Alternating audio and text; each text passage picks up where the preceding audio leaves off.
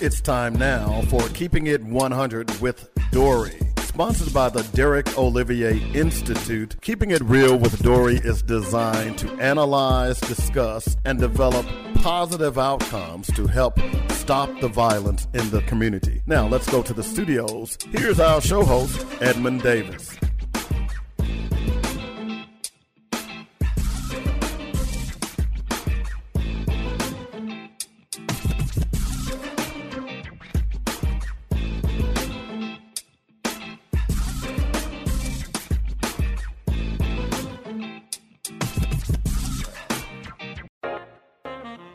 Alumni, parents, and students, be sure to listen every Monday night at 6 p.m. to Arkansas Baptist College Today. Every week, we'll discuss Arkansas Baptist College and the campus activities. Guests will include faculty, staff, students, and we'll even throw in a community leader or two. Be the first to know what's happening on and around the campus of Arkansas Baptist College by listening to Arkansas Baptist College Today. That's every Monday at 6 p.m. on Buffalo Radio.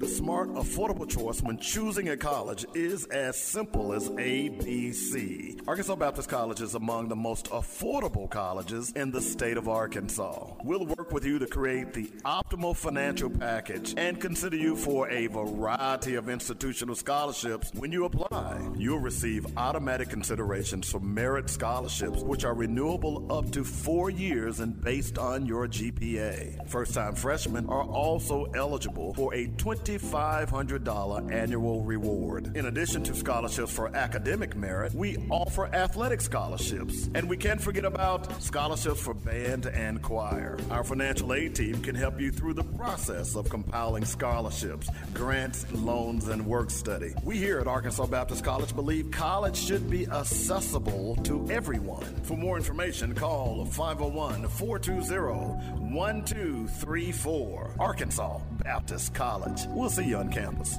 Are you tired of the violence that is racking your community? Are you wishing someone would do something about it? The Derek Olivier Research Institute, based on the Arkansas Baptist College campus, is doing just that. Join Edmund Davis every Thursday at 6 p.m. as he and his special guests discuss viable solutions for stopping the violence in our communities. That's Keeping It 100 with Dory every Thursday evening at 6 p.m. right here on Buffalo Radio.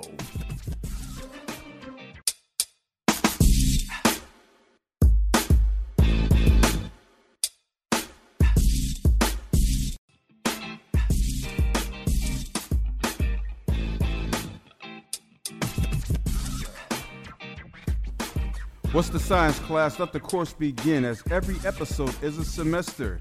Thank you for tuning in and keeping it 100 with Dory on Buffalo Radio, making history one generation at a time. We are broadcasting from Arkansas Baptist College in downtown Little Rock's historic Dunbar neighborhood. We're just three lights away from the Arkansas State Capitol building, the seat of power in the natural state. Keeping It 100 with Dory comes on every Thursday from 6 p.m. to 7 p.m.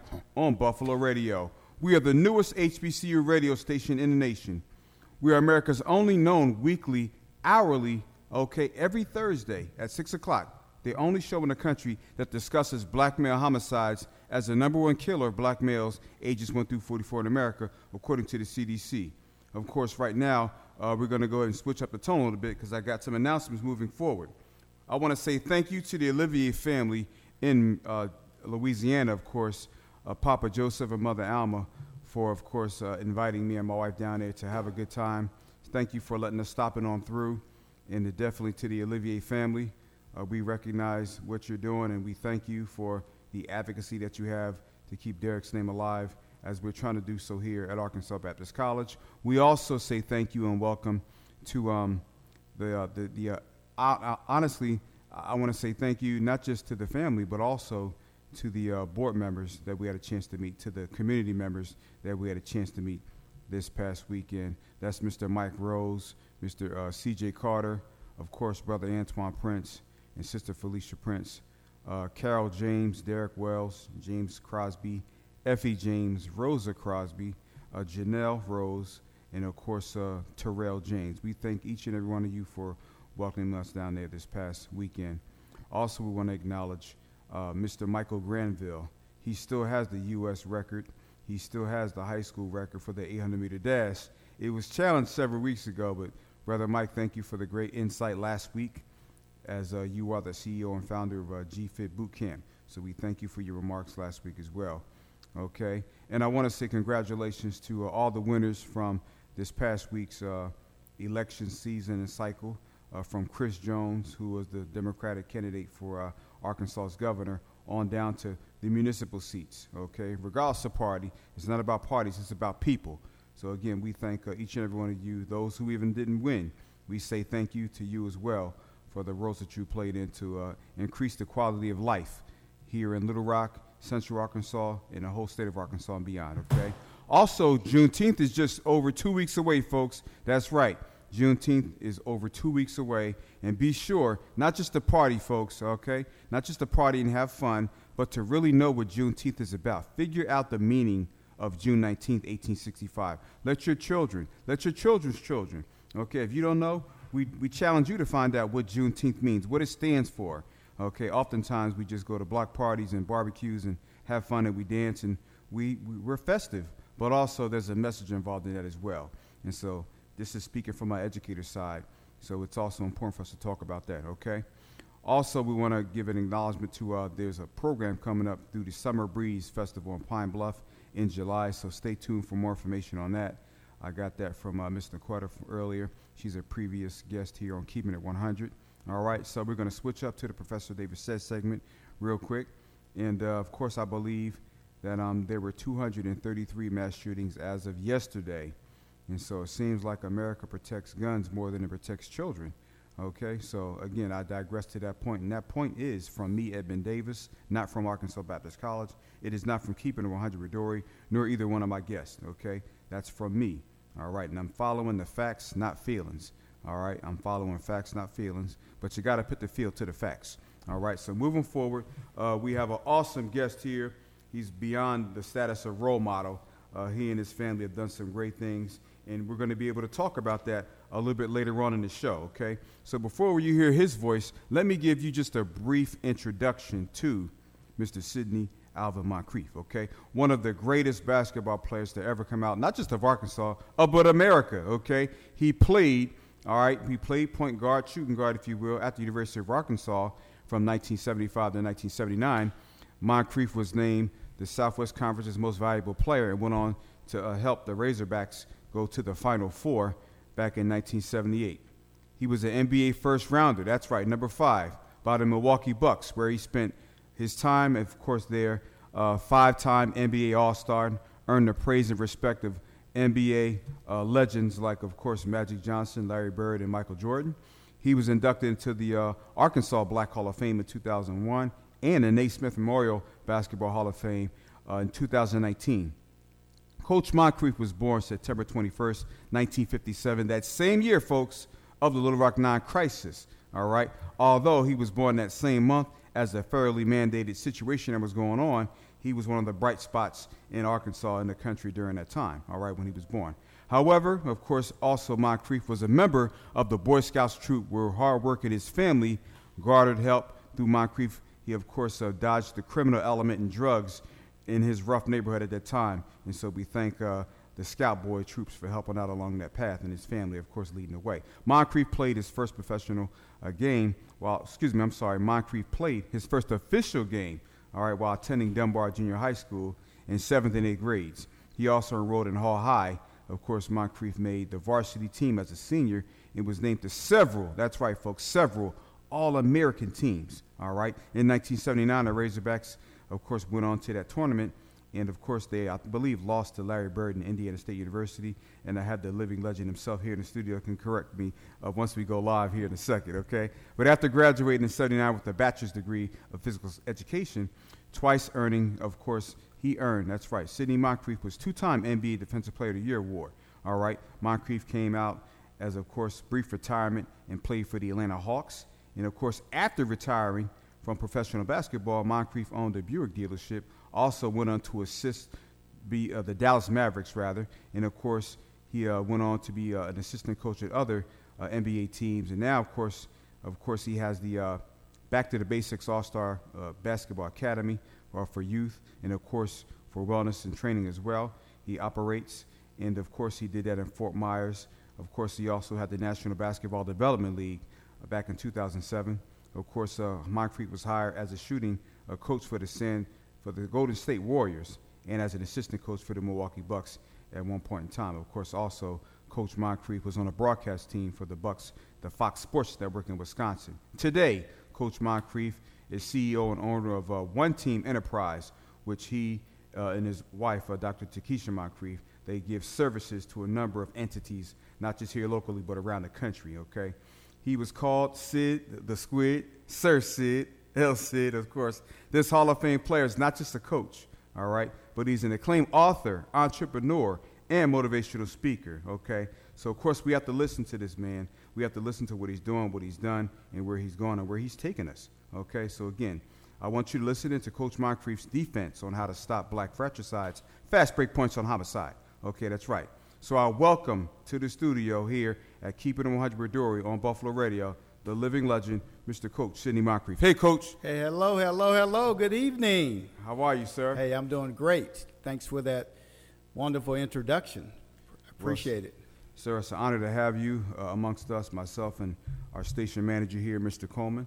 And so uh, let the Keeping It 100 audience, let them know some things about you that I did not mention, sir. Give us one or two items that was not on that biography. Wow, I don't know. You were pretty comprehensive in your research. Um, nothing. Okay. I'm sure as we talk, I'll think of something. Yes, sir. Yes, sir. But I try not to keep my history nor my accolades in my brain. Mm-hmm. I only process them when people say them. And uh, it's really weird because. Mm-hmm you think back to when you were growing up. Matter of fact, Dunbar Recreation Center, just yes, sir. down the street, mm-hmm. and I used to spend hours and hours from the fifth grade. Mm-hmm.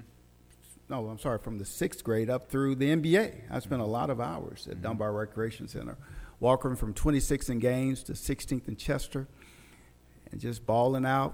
Mm-hmm. Wasn't much of a basketball player, just loved playing the game of basketball. Got better every year, better every year, better every year. Mm-hmm. And so when it comes, when I drive back through the neighborhoods mm-hmm. and places I hung out, it's always an honor yes, to sir. be to be to be in these areas. Wow, wow. Now, how did you become a high school phenom and, of course, college and professional basketball star, whether it's NCAA or NBA? What was the start? What was the catalyst for that journey? I'm not sure. I, I, sometimes I try to process mm-hmm. what happened. Right sometimes people aspire to be certain things. Uh, I could never say that, gosh, I dreamt of being an NBA basketball player mm-hmm. or even a college basketball player. I just knew that I liked playing basketball and I liked being out and shooting and getting better. And, and I tell people good things happen when you focus on the process of improving every day. Doesn't matter what you do if you can just say every day I'm going to get a little bit better, mm-hmm. if you do that over the course of time, number one, you develop good routines, and number two, you develop uh, the ability to uh, to be a winner mm-hmm. And and, per- and, persevere. I think that's what happened with me. Sometimes I sit down and say, okay, how did you, how did you get here? Mm-hmm. it's just work and blessings and and support from other people. Mm-hmm. What stands out from, from what you just said, the key word I heard to me was routines you know, a lot of times we get into uh, certain types of routine. It depends on what that routine is. In this case, definitely uh, helpful, and you learned a whole lot. People learn from you. You learn from other people. It was folks that you mimic. I'm sure your game after, or just you know your walk, whether it's with your family or other basketball players at that center uh, when you were growing up. But that kind of that term just kind of stood out to me. Routine and, and, and other people. What do you think? Yeah, routines are, are essential to, to success mm-hmm. or failure. Yes, sir. Because when people don't achieve things they want to achieve, it's normally because they have developed bad habits day, day in and day out, and they're difficult to break. Mine was just the opposite since I, I had parents and relatives that made sure we did things the right way. Yes, sir. We had to do things the right way we had to put forth effort in everything we did, whether we liked it or not. If you do that over the course of 15, 20 years, good things happen. Maybe not the NBA, mm-hmm. maybe not riches, but you're going to be an impact player. I'm sorry, impact person. You're mm-hmm. going to certainly uh, live a, extremely productive life. Mm-hmm. Coach Moncrief, who influenced you? We talked about the previous question, but is there a person or someone that stands out, whether it's from high school, uh, it may have not been a coach, maybe a teammate or someone that you saw, someone that you read about, or someone that was in the league when you was a before you got to the league, who helped you or pushed you to that next level, person wise? We're big believers that Moncrief Game Changer, and actually Moncrief one team, both yes, companies. We're big believers in what we say experiences, exposure, and that means so very much. Experiences, exposure, engagement. Experiences, exposure, engagement. If we can have individuals that give that to our young people, yes, sir. it could be a game. It will be a game changer. And I think back, it was Coach Oliver Elders, mm-hmm. my coach at Hall High School. Mm-hmm. I remember going to my first Horace Mann basketball game. Coach Johnny Greenwood took us there. He was my coach at Booker, and we watched Maurice Sapp and Scarborough and Henry Humphrey and mm-hmm. uh, Hooks, and we watched. I was a junior high school guy. Right, right. Wasn't much of couldn't play basketball very well. and I remember that co- that cool coach on the sideline, mm-hmm. and the Horace Mann gym was full of people, and they were balling out. I mean, they were wow. playing basketball at a very high level. And Coach Elders was on the sideline holding up signs and uh-huh. sitting down. they had the game in total control experiences exposure. I remember Coach Elders taking us to my first UAPB basketball game. It was UAPB okay. versus Grambling. Get out of here. GSU, shout out to Grambling folks Man, they had some who they had some guys that could ball out. Mm-hmm. And I remember being in, of course you go from a Horace Mann High School gym to a UAPB gymnasium that was yes. bigger. Mm-hmm. And wow, you're sitting there like, man, they're just playing at this high level. And you, at least I did. I never said, I would be there one day. Mm-hmm. Then you go to Charles, uh, Coach Charles Ripley, that took us to my first. Well, actually, Alan Miller and, and, Attorney Miller that took me and my best friend brother to our first ABA basketball game in mm-hmm. Memphis, Tennessee. Mm-hmm. So now you bigger venue, right. bigger stage, and you're sitting there watching Dr. J and Dan Issel mm-hmm. and those guys play basketball. and you're like, wow, that's a wow. different level. And then Coach Charles Ripley, he took us to every, so many AIC basketball games back when AIC was just the bomb. He took us to an NBA, an ABA game in, in Memphis, took us to the NFL football game, college football games in Dallas. Wow. Experiences, wow. exposure, engagement is a game changer. So I would say they had such a tremendous impact on my life yes, by creating experiences and exposing me to thing I, things I would not have been exposed to. And so those would be some of the people. Of course, my parents, my mom, my stepfather, okay. my father. They made me do things the right way. Right. My mom did not want me to play basketball. I she was didn't? talking to someone the other day about young people today and the pressure they face mm-hmm. From their parents when mm-hmm. they're playing sports. Mm-hmm. And I told uh, I told Miss Pat, I said, you know what? My mom said I could not play basketball in the ninth grade, could not play, and certainly she changed her mind by the time I got to the NBA, but but right, early right. in the process. Right. So those people, my mom included, they certainly had a profound impact on my life. Wow, wow. And before we go on our first commercial break, I want to give a shout out to Coach Elders and Coach Greenwood and uh, rest in love to Coach Charles Ripley, who passed away a couple years ago. I had a chance, an honor, a pleasure to meeting him uh, as he was a, a namesake and still is a namesake here at the campus of Arkansas Baptist College. Folks, we're going to take our first commercial break. We have the living legend himself in the studio here at Buffalo Radio.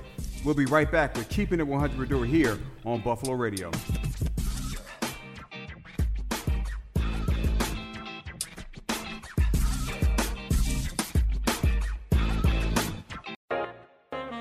Alumni, parents, and students, be sure to listen every Monday night at 6 p.m. to Arkansas Baptist College Today. Every week, we'll discuss Arkansas Baptist College and the campus activities. Guests will include faculty, staff, students, and we'll even throw in a community leader or two. Be the first to know what's happening on and around the campus of Arkansas Baptist College by listening to Arkansas Baptist College Today. That's every Monday at 6 p.m. on Buffalo Radio.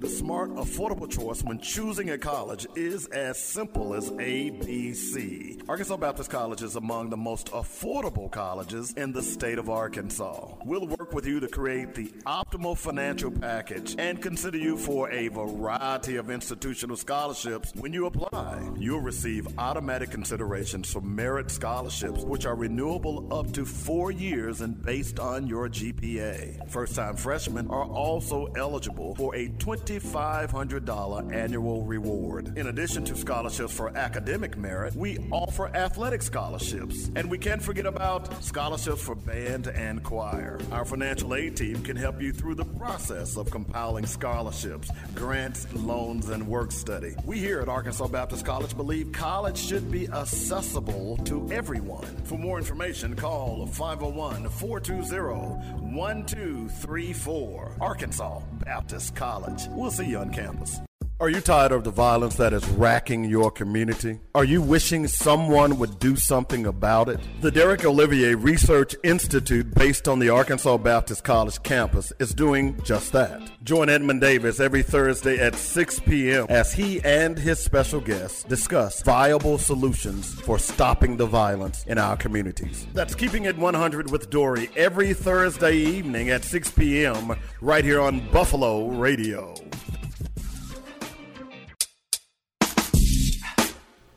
Welcome back to Keeping It 100 with Dory here on Buffalo Radio, where being real is the deal. We have in the studio again NBA Hall of Famer, uh, husband, dad. We have here entrepreneur, author. The list goes on and on. Influencer is a term for 21st century. This man is very relevant, and uh, definitely he's been sharing with me, blessing us in the studio with uh, insight onto the people who gave him that path. And we mentioned again Coach Greenwood, Coach Elders, and Coach Ripley uh, his mother and father, Mr. and Mrs. Moncrief, so on and so forth. So this is unique. This is the package for success, folks. To the students listening, this is a package for success. All right. Again, after God, this is a package for success. Uh, and of course, Coach Moncrief is giving that to us here today, here on Buffalo Radio's Keeping It 100 Door. Okay. So, uh, Coach, definitely um, describe how you made the adjustment from the NBA to being a founder of Moncrief Team One. How was those adjustments in play after uh, you retired from NBA? When you start in the NBA, you really think you never will retire. You, you really think you'll play forever. Wow. Because you're young, you're vibrant, mm-hmm. you have you have game, and you're the one of the best at what you do. Mm-hmm. At some point, either someone tells you or your body tells you mm-hmm. that this won't last forever.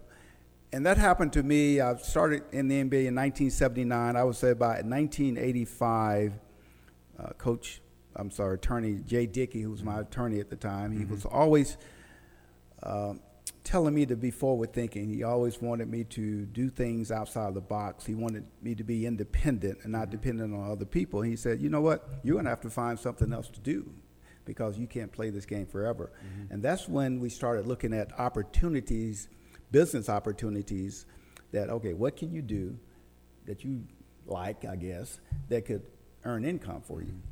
And that's how I initially started in the car business because a friend of mine was a, was in the business and we went to visit him. He told us to go see Jay Caldwell, who owns the, the Toyota dealership okay. in Conway now. Mm-hmm. I went to visit him, told him what I wanted to do, and he said, Are you crazy? no. wow, wow. because the car business is so difficult. It's a very okay. difficult business. But he was very encouraging. Okay. I told him I wanted to look at buying a small dealership in Stuttgart, and his comment was, "Well, I tell you what, if you're going to do a dealership, you might as well do something bigger because you're going to work as hard at the small dealership and get less benefit than you would in a larger dealership." Mm-hmm. And that's when I ran into Brent Terrell from Terrell GMC. I was mm-hmm. having my car service, mm-hmm. and people need to know every encounter is an opportunity to impact others and to expand yourself. Okay. Every encounter is an opportunity to grow what you do, impact others. Every encounter. And Brent, we had done business before, and he, I had bought vehicles from him. And he's the one that told me that there's an automobile dealership that's going to open in North mm-hmm. Little Rock, and they're looking for a minority candidate. He said, "Why don't we apply together?" Okay. And we applied for the dealership together.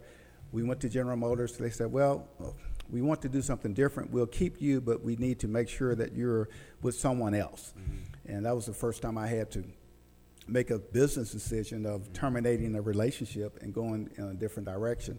And that's how it started. 1987 is when my brother Ed Barrett, my older brother, he was he actually spearheaded a lot of what we did with opening the dealership along with other people. And that was my first year that I started my business. And it was actually three years before I retired. So when I retired from the NBA, Gotcha. it was an easy transition just to go into what I was doing. Although I wasn't passionate or involved Right. as much as uh, some other people might have been, I at least had somewhere to, to call home Okay. business wise. Mhm. Now, I was looking at the chronology of it. You said it was a couple years before you retired, so that would put it at, you said 85, 86? It was 87 when I 87, opened the okay. dealership. Okay, Yes. 87. That was the year. I think the Wizards won the Super Bowl. I'm, history. I'm going into what happened at that time. Iran Contra affair. Reagan was president, and I was living in Philly. Uh, I believe Charles, Sir Charles, was playing for the Sixers. He you sure were still was. in Milwaukee at the time. yeah. I think he had Mo Cheeks at the time, and, and all that. And so, uh, you know, our, our topic, folks, for you're just now tuning in, I'm in the studio here at Buffalo Radio with the living legend himself, businessman, entrepreneur, uh, coach Sidney Moncrief. We're just having a conversation here, here on Buffalo Radio about just the topic, and our topic is about uh, the business mind of, of black males. And of course, for those who are just now tuned in, this is something that you can use because you know those who are in business, legal business. We're talking about legally speaking. Okay, now here it is business people, for the most part, when you look at the numbers of homicide rates, and this all turns back into the same reason why we're here, you know, those who are in smart business, uh, you don't hear about those guys getting killed violently on the streets. And so, again, not saying you're death proof or anything like that, but very seldom you hear about someone who owns a car dealership uh, being shot, you know, um, you know, midnight uh, on the streets and things like that. And so, we're going to talk about that a little bit further. And uh, Coach Moncrief has been a successful businessman moving forward. But also, Coach, I wanted to ask, were you, or do you know if you were the, maybe the first black uh, car dealer, salesperson at that time when you first opened up? In the In state in of Arkansas, Right. clearly. Wow.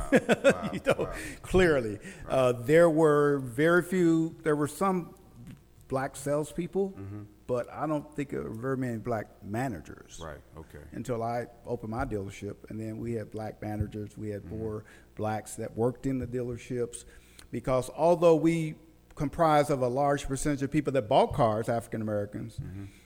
dealers during that time, and, and to some extent even now, they don't really see us or didn't see us as viable candidates for management positions or doing anything other than other than buying cars from them or selling cars. So I was the first, and then the Ford dealer came in later, and he was the first uh, Ford, the second uh, black auto dealer in the state of Arkansas. New car auto dealer, not used car. Okay. Right. New car. Yeah, I wanted to make sure that the listeners knew that. Those who are listening, for the listeners in Philly, Atlanta, for the listeners in St. Louis, New Orleans, for the listeners in uh, East Palo Alto, California, uh, we again have living legend Coach Moncrief on the phone here, right on the phone in the studio. I'm used to having people on the phone sometimes as well.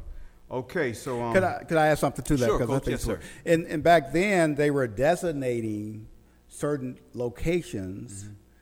for African Americans. wow, The problem was typically it was a dealership that was on the down slope wow, in an area that population had grown away from.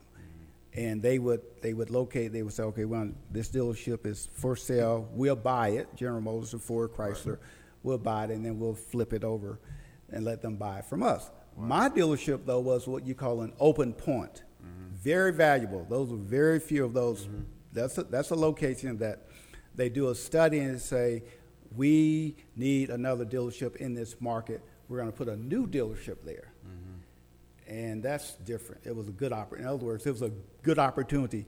Eighty percent, I don't know, fifty percent of the opportunities afforded to black auto dealers at that time were poor opportunities.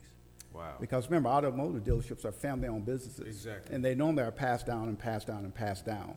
They're not sold Legacy. very much. That was years ago. Now it's totally different. But it, that it's, it's very important to note that the program that they had in place was very much necessary. hmm It just reminds me of today what I've been reading, and I could be wrong, but I believe there's some truth to this. I know that there's a number of African American McDonald's business franchisees, and they're suing McDonald's because of uh, the locations that they said that they can open up their restaurants in, and how it's on a downtrodden down. It's something similar to what you just explained.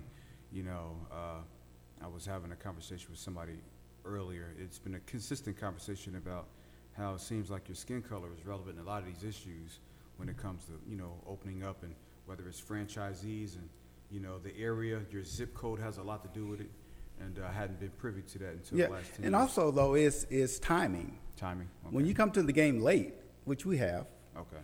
people are in the game early. They're already playing. Mm-hmm. They're not going to give up their ball and say, "Here, exactly. take this ball. Right. oh, let's play with us. We'll let you play with us. Let's share this court." Right. You're going to have to create another court for yourself, and sometimes it's not the court you want to to mm-hmm. be to be playing on. The goal might be broken down, no nets the ball might be bad, but mm-hmm. the there have been people that have still succeeded. And when you succeed under those conditions, your opportunities are greater than anyone else's. Gotcha. The problem is a lot of people don't succeed, but those that have have done very, very well. Mm-hmm. Okay. Folks, you're listening to that last voice before mine, Coach Sidney Moncrief, just explaining his experience. So, again, his look is experiential and uh, not someone who's looking on the outside. He, he has experience from that side, and uh, it's good to get that insight.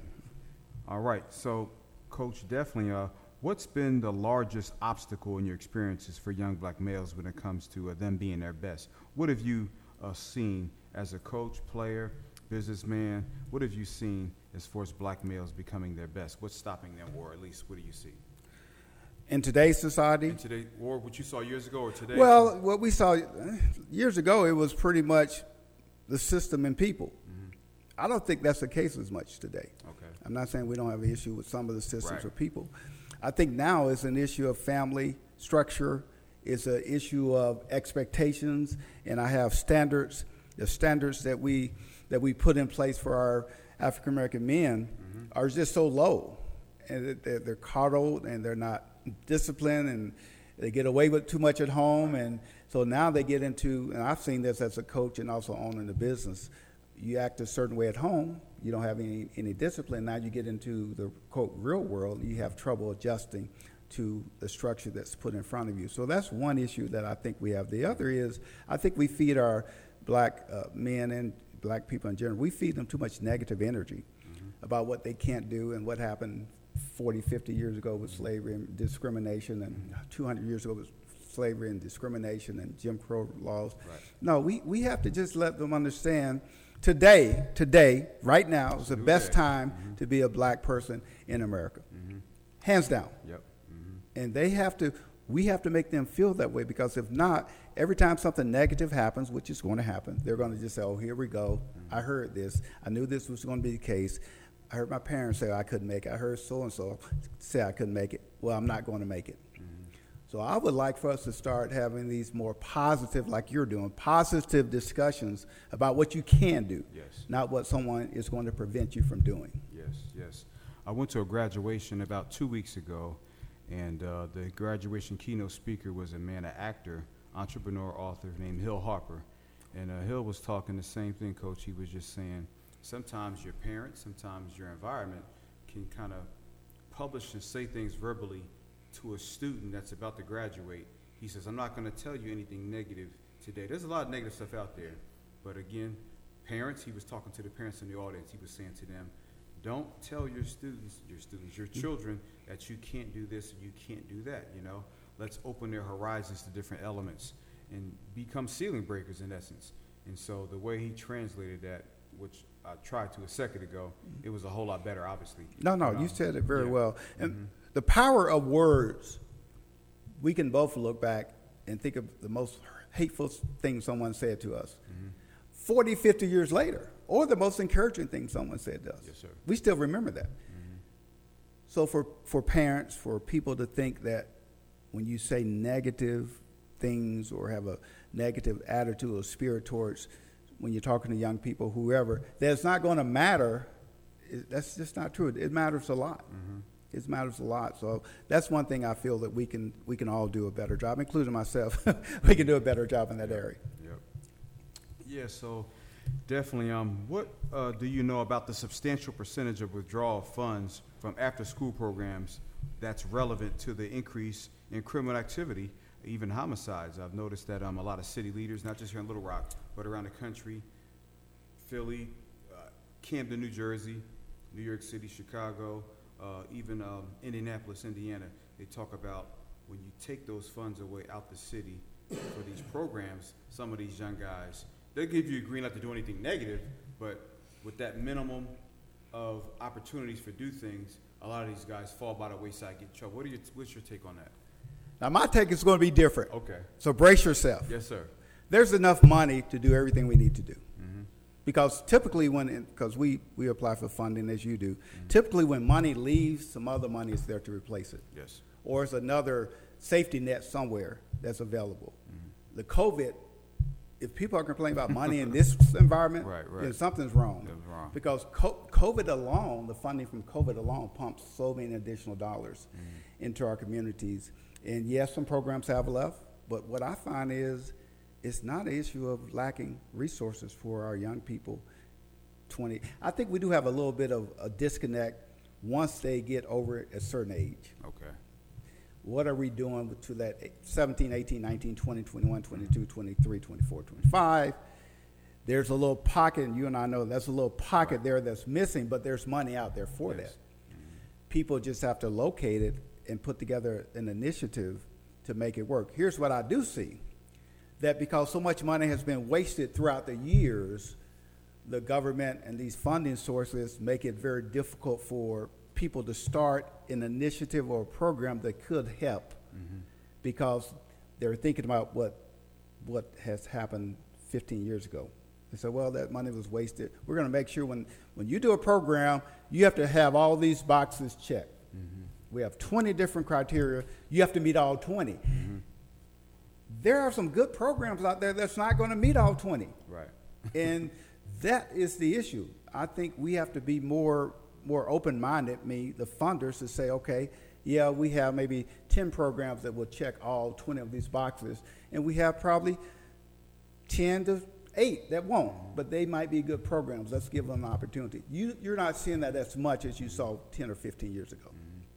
I agree, and it kind of goes back to the point where, and it's the same relevance where uh, you've got some teachers out there that are not board certified or they're not they're not finished with their degree program, but they're good teachers and they're good people. Then you have teachers on the other hand that are board certified, but their hearts are not in the right place. They mm-hmm. could care less. They just want to get that check. So you know, I kind of see that uh, analogy uh, moving forward. Okay, we, we have to stop using money and, and initiatives and programs as a reason because I really don't think it is, and I'm in the community with programs. I see a lot of them. I see how much money is out there. Sometimes I'm like, oh my goodness, you know, because right, right. I apply for a grant, I might get a certain amount, and someone is getting 150, 200, 250, right. 300, a half million, which is good. Mm-hmm. So I know it's money out there to be used to change what we're seeing. Mm-hmm. Okay. We'll take our commercial break. We'll be right back as we have Coach Moncrief in the studio here at Keeping It 100 here at Buffalo Radio.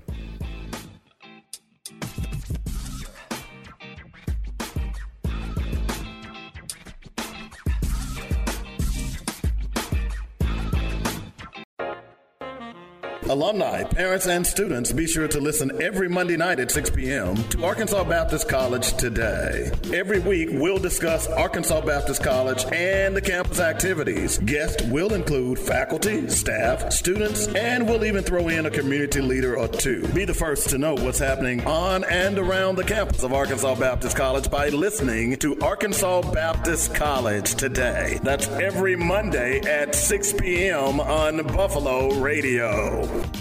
The smart, affordable choice when choosing a college is as simple as ABC. Arkansas Baptist College is among the most affordable colleges in the state of Arkansas. We'll work with you to create the optimal financial package and consider you for a variety of institutional scholarships when you apply. You'll receive automatic considerations for merit scholarships, which are renewable up to four years and based on your GPA. First time freshmen are also eligible for a 20 $2,500 annual reward. In addition to scholarships for academic merit, we offer athletic scholarships. And we can't forget about scholarships for band and choir. Our financial aid team can help you through the process of compiling scholarships, grants, loans, and work study. We here at Arkansas Baptist College believe college should be accessible to everyone. For more information, call 501 420 1234. Arkansas Baptist College. We'll see you on campus. Are you tired of the violence that is racking your community? Are you wishing someone would do something about it? The Derek Olivier Research Institute, based on the Arkansas Baptist College campus, is doing just that. Join Edmund Davis every Thursday at 6 p.m. as he and his special guests discuss viable solutions for stopping the violence in our communities. That's Keeping It 100 with Dory every Thursday evening at 6 p.m. right here on Buffalo Radio. Welcome back to Keeping It 100 with Dory here on Buffalo Radio. We're being real as the deal. I want to give a shout out again to uh, the Olivier family. And, uh, you know, our thoughts and prayers are with you at this time. And, uh, you know, we love you. And, of course, uh, you know what? I can't wait to get back down there again. And I'll keep it short and leave it at that. But we have Coach Moncrief in the studio, and he's blessing us with his insight, with his take on uh, how can we help solve this issue we have here when he call it black fratricide and of course, he's a business mind, he has a coaching mind, he has an educational spirit, and definitely a, a leader beyond measure. And so we thank him uh, for, for what he's done and what he's still doing uh, moving forward. So, with that being said, Coach, what advice could you give as a coach and as a businessman, dad, leader? What advice could you give the single parent or aspiring high school student who wants to be a successful business person okay, but they don't want to go to college. That's the catch. They want to be successful in business, but don't want to go to college. What can you see path that they can choose? Well, the good news is most people don't go to college, and a high percentage are still successful. I certainly encourage people to go to college or to get additional training in whatever you attempt to do. Yes, sir. But I never like to say you got to go to college right. because it's not everyone, in everyone's spirit. Mm-hmm. Uh, but I would say, as it relates to an entrepreneur, it's certain principles. I'm going to give you this one principle. I wrote it down. That if they can remember this right here, even okay. parents, uh, if you can remember our grit, we call it grit. Yes. Our grit philosophy grit that factor. we use, the grit factor. We use this with our workshops, and this applies to a student or a parent. Just have parents having wanted to be a better parent or a student wanted to be a better student basketball player or a business person, whatever. I use it because I need it. And number one, with grit, we like to tell people if you aspire to do something, then you have to, G, you have to grow. You have to put growth as very important part of your plan. And that just means that every day you get better. I like to get better every day, get better every day, get better every day. You mm-hmm. grow you grow spiritually every day, emotionally every day, intellectually every day. Mm-hmm growth is really important, and that's the first part of grit. A lot of young people I encounter, they want to do great things, but they don't want to put in the work. Right. They don't right. put in the work. Mm-hmm. I say, okay, we're going to we're going to do a routine schedule of your day. Give me your goal. So they give us give us a goal. They have a goal of, of being a, a medical person, and then so, now give us your schedule for that entire day, including mm-hmm. night, until you go to bed and you see what they put down and they don't match. How can you play video games seven hours per day right. and be a better student or to be a ba- better basketball player? It right. just don't match. So what we try to make them understand that if you have goals, then you have to grow every day. So that's the first letter of grit. R is resilience. You have to learn to overcome setbacks and get back to normal as soon as possible. And you and I know mm-hmm. there will be setbacks. There will be things that you want to happen, they won't happen. Yes. There were opportunities that looked like good opportunities. Yes. And you're rolling right along, and then somebody just hits you in the yes. mouth and knock you back. You have to readjust. Yep. And the people that succeed and do great things in life doesn't mean financially great things. To me, great things in life means you're living your best life and you're impacting people. Mm-hmm. If you make money, that's good also. Money, money is right. important. But people that are the best at what they do, they get knocked down and they get back to normal as soon as possible and start to continue to carry on their life or their goals. Yes. So resilience is so important. So we have growth. Make mm-hmm. sure every, you're growing every day. Parents, you grow every day in making your your child better. You're mm-hmm. resilient when things happen that, that you don't anticipate and they knock you down, you get back up. Intentionality is the I. You have to plan for success, plan for things that you want to happen. Success just don't happen. Right. And I think we're living in an inst- well, we've been living in a microwave, Microwave, society yeah. that, that Microwave when, popcorn. You, when you see stars, entertainers, movie stars, business people, and you see these super wealthy people, you think that they all of a sudden just woke up one day and boom, it was right, Right. there. Most of these people had plans. They were intentional about everything that they did to get them to the point that they were. Mm-hmm. Intentionality is one thing we don't teach our our uh, kids enough Yes, yes. not, not enough. Women are more intentional than men. Women are more intentional than men. Women are more intentional than men. That's why they're more successful than men because they're planning every step Yep. of what they're doing. I never forget when I was, uh, you know, you were in school and you, you had a little girl that you thought you had a little crush on, and Yeah. all of a sudden you might have gotten with her, and you thought you had, you stick out your chest like you you've done something, and then ten or fifteen years later, you you have that conversation. You said, "No, I saw you first. I planned everything that happened. Right. you Yep, know, yep, that's true. I planned for you to get with That's me. true. Yep. Mm-hmm. Intentional, and people need to understand that if you have goals, intentionality, making a plan to get to that goal Mm-hmm. is really essential if you're going to be successful. So you have to grow. Yes. You have to have resilience. You have to be intentional or plan, and then last but not least, you have to have tenacity. T is tenacity. Uh, you have to be aggressive and put forth the work and effort that it takes to be successful. I used to be insulted when Coach Sutton, Eddie Sutton, Eddie Sutton, and legendary. Coach Foster, love love those guys at mm-hmm. Fayetteville, but he would say. Sidney can outwork everybody. He works as hard as so and so and so and so. And it used to make me upset because I used to say, well, what about my talent? In, in my mind, he's saying that my biggest asset was my work ethic and not my talent. As I got older, I realized how much of a compliment that was. Mm-hmm. Because the great equalizer that can help you overcome the lack of talent, lack of intellectual capability, lack of anything is your ability to work smart and hard than Yes, the sir. next person. So that tenacity, if you had if you had to ask me one thing, if you asked me one question, said, Coach Moncrief, what why why are you success why were you so successful in basketball or whatever you do when you're successful? Because I have failed a lot. you know, mm-hmm. my, you have to understand life is going to be success and failure. Mm-hmm. But when you were successful, what was the key? I would say tenacity. Mm-hmm. I had, I mean, no one would outwork me on the basketball court. I didn't care if it was Michael Jordan, Larry Bird. I didn't really care. Yeah. You might outplay me. Right. You might be a better player Right.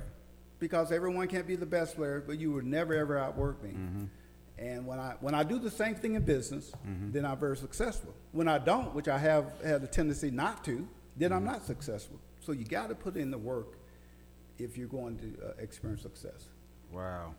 You heard it, folks. Hashtag grit. That's right. You heard it here on Buffalo Radio's Keeping It 100 Dory by Coach Sidney Moncrief. Of course, goals, resilience, tenacity, excuse me, uh, intentionality and tenacity.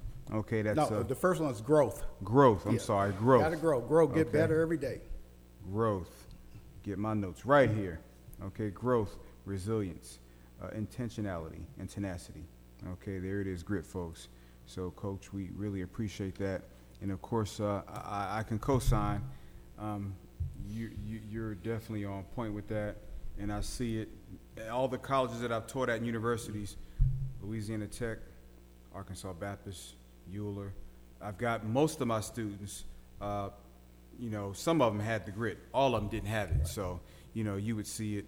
And uh, I'm thinking what stood out to me was tenacity.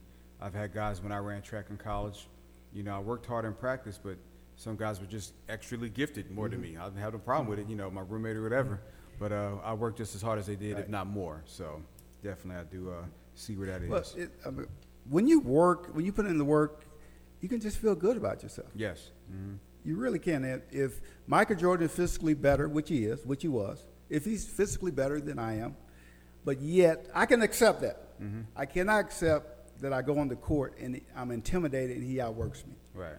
That's what I That's can't accept. option. That's not an option. No, not at And all. it should be the same way with everyone in your daily life. If you're trying to accomplish a goal, you gotta you gotta put in the work. I always felt comfortable that I know I didn't st- I didn't drink, I didn't do drugs, I did some things that I can't tell, say on radio. Right. I didn't do I didn't do those two. Right, right. Didn't do those two, though. No, no. So I felt my body was always uh, prepared Mm-hmm. to play at its highest peak. We ask these young people a question when we do our workshops. He said, "What time? What time do you go to bed at night? Right. If you go to bed at 11 p.m., stand. Mm-hmm. A couple people stand. If you go to bed at midnight, stand. Uh, maybe three or four more. If you go to bed at 1 a.m., now you get more people standing. 2 a.m., more people standing. 3 a.m., and they're proud of it. And I said, well, you know, you just can't be at your best if you don't get rest. You just can't do it. Right, right. And so I was- always took pride in making sure I took care of my body and got plenty of rest and was ready to play at a high level. Wow. Coach, of course, before we close out, you know, if any of our Keeping It 100 Dory listeners are curious to learn more about you and, of course, uh, the program you and Dr. Moncrief run, the workshops, the series, in various communities that you've been empowering over the years, what information can you provide to the listeners here at Keeping It 100 with Dory? Just, uh, and how can they reach out to you? They can go want to? Sidney Moncrief, S I D N E Y, M O N C R I E F as in Frank dot com. Sidney with an I. I have to say that because I did a workshop yesterday, and the lady, the young lady said, "My name is Sidney." she said, "But I spell it with a a Y." No, she spelled it with a, an I also. And- Okay. And, she said, "But it's very unusual." Now they don't spell it with I's anymore. They spell it all kinds of different ways with Y's and E on the back end of it. So it's S I D N E Y, Moncrief.com. Wow, wow. So there you have it, folks. Again, we're honored uh, to have Coach Moncrief here at the campus of Arkansas Baptist College at the Buffalo radio station here for the uh, show we call, of course, Keeping It 100 with Dory. For those who've never heard this show before, Dory is an acronym for the Derek Olivier Research Institute for the Prevention of Gun Violence. We all know that homicide is the number one killer for black males ages 1 through 44. So my son falls in that range, and a lot of our students fall in that age range, chronologically speaking. We want to help uh, promote this message and to keep it positive but be truthful, and to know that the glass is half full and not half empty. And that's what Coach Moncrief is doing in his walk and his talk. And even when he had the practice sessions back in the 80s and 90s. okay, so we appreciate you, Coach. But just kind of give us some closing remarks moving forward. Well, we used to love to play in Philly. Yes. I mess with you. I love going to Market Street and Yes. Oak and Yes. yeah, yeah, yeah. But Yes. my closing remarks would be that uh, we have a new initiative called Kindness Lives in Me, and I have a new book coming out. Actually, hopefully, it'll be out by September called Kindness Lives in You. And our Kindness Lives in Me initiative is a counter to bullying, and it's a counter to acts of violence. We have to find ways to be kinder uh, to each other, and kind means that we have to learn to be more generous, be more, certainly more accommodating, Yes. uh, more aware of people around us. And acts of kindness is the best way of doing that. So I want to encourage everyone to make sure that we make doing acts of kindness an active part of our everyday life because uh, for every young person that's murdered, which is too many, Right. too many, we have to understand that we have tens and thousands of young black men that are doing the right thing. And we have to make sure we continue to encourage them. We have to, we have to be the example. A lot of people that are committing crimes don't listen to the radio sh- shows. They don't look. At, they're going to look at newspaper. They don't. They don't know. They don't have the awareness of, of things that are, the impact that they're having. Right. They don't have that awareness. Mm-hmm. But the good kids do, and we need to just continue to pour into them, and make sure that kindness is mm-hmm. our is our our staple. So that's my parting words. Be kind to one another, and acts of kindness. Coach, you heard it first, folks, from the coach himself. My name is Ed Davis, and I'm Director of Career Services and Director of the Derek Olivier Research Institute for the Prevention of Gun Violence here at Arkansas Baptist College.